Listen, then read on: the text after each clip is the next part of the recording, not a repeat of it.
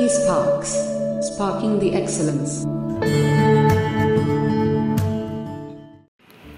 भारतीय नागरिकों के मौलिक कर्तव्य। मौलिक कर्तव्यों से संबंधित प्रश्न सभी सामान्य जागरूकता के प्रश्न पत्र विशेष रूप से यूपीएससी परीक्षाएँ एसएससी आदि में एक स्थिरता के रूप में होता है। ये सभी राज्य पीएससी द्वारा आयोजित परीक्षाओं में भी प्रदान एक प्रधान है। यह व्यापक रूप से माना जाता है कि अधिकार और कर्तव्य एक सिक्के के दो पहलू हैं। कर्तव्यों के बिना कोई अधिकार नहीं है। अधिकारों के बिना कोई कर्तव्य नहीं है। वास्तव में अधिकारों का जन्म कर्तव्य की दुनिया में होता है। भारतीय संविधान में उल्लिखित मौलिक अधिकारों और कर्तव्यों के बीच एक बड़ा अंतर यह है कि जबकि मौलिक अधिकार न्यायोचित हैं, मौलिक कर्तव्य प्रकृति में गैर न्यायिक हैं। जिसका अर्थ है कि यदि कोई नागरिक अपने मौलिक कर्तव्यों का पालन नहीं करता है, तब भी उसका आनंद ले सकते हैं। मौलिक अधिकारों ने भारतीय संविधान को प्रतिष्ठापित किया। मूल संविधान 1950 में लागू किया गया था, लेकिन इसमें नागरिकों के मौलिक कर्तव्यों का उल्लेख नहीं था। उम्मीद थी कि नागरिक स्वेच्छा से अपने कर्तव्यों का पालन करेंगे। लेकिन संविधान के बयालीसवें संशोधन ने संविधान के अनुच्छेद 51 ए के तहत अध्याय चार में दस कर्तव्यों की एक नई सूची जोड़ी।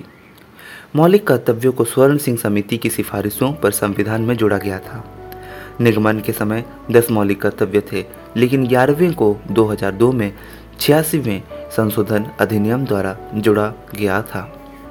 मौलिक कर्तव्यों के बारे में कहा जाता है कि मौलिक कर्तव्य राष्ट्रीय एकता, विकास और समाज के विकास के लिए भारत के सभी नागरिकों के नैतिक दायित्व के रूप में आते हैं। हालाँकि ये कर्तव्य स्वयं प्रवर्तनीय नहीं है और इनका उल्लंघन भी दंडनीय नहीं है, लेकिन फिर भी ये मौलिक कर्तव्य मौलिक अधिकारों के प्रवर्तन से संबंधित मामलों के लिए एक संदर्भ बिंदु के रूप में कार्य कर सकते हैं। मौलिक कर्तव्यों के उल्लंघन को देखते हुए न्यायालय मौलिक अधिकार को लागू करने से इनकार करने पर विचार कर सकते हैं। यह एक तरह से संविधान में मौलिक अधिकारों पर ज़ोर कम करता है। भाग चार के अनुच्छेद 51 ए के तहत सूचीबद्ध कर्तव्य हैं। संविधान का पालन करना और हमारे राष्ट्रीय ध्वज और राष्ट्रगान का सम्मान करना। दूसरा हमारे राष्ट्र स्वतंत्रता आंदोलन को प्रेरित करने वाले महान आदर्शों का पालन करना। तीसरा, भारत की एकता और अखंडता की रक्षा के लिए। चार, ज़रूरत पड़ने पर देश की रक्षा करना। पाँच, सभी वर्गों के लोगों के बीच सद्भाव और भाईचारे को बढ़ावा देना और महिलाओं की गरिमा का सम्मान करना। छः हमारे समृद्ध विरासत और मिश्रित संस्कृति को संरक्षित करने के लिए। सात वनों, नदियों, झीलों और वन्य जीवन सहित हमारे प्राकृतिक पर्यावरण की रक्षा और सुधार करना। आठ, वैज्ञानिक दृष्टिकोण और मानवतावाद का विकास करना। नौ, सार्वजनिक संपत्ति की रक्षा करना और हिंसा का उपयोग नहीं करना। दस, व्यक्तिगत और सामूहिक गतिविधि के सभी क्षेत्रों में उत्कृष्टता के लिए प्रयास करना।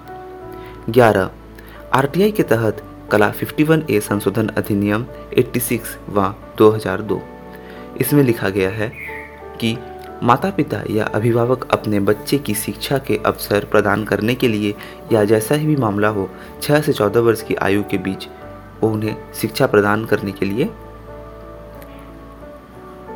अवसर प्रदान करेंगे। आलोचना, नागरिकों के लिए मौलिक कर्तव्य आचार संहिता की प्रकृति के हैं।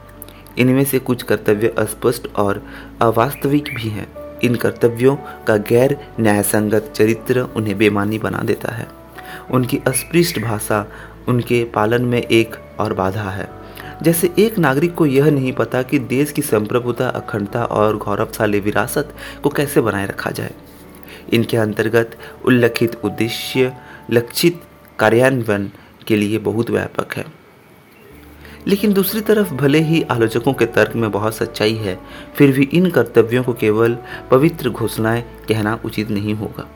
जैसा कि शुरुआत में उल्लेख किया गया है, अधिकार और कर्तव्य एक ही सिक्के के दो पहलू हैं।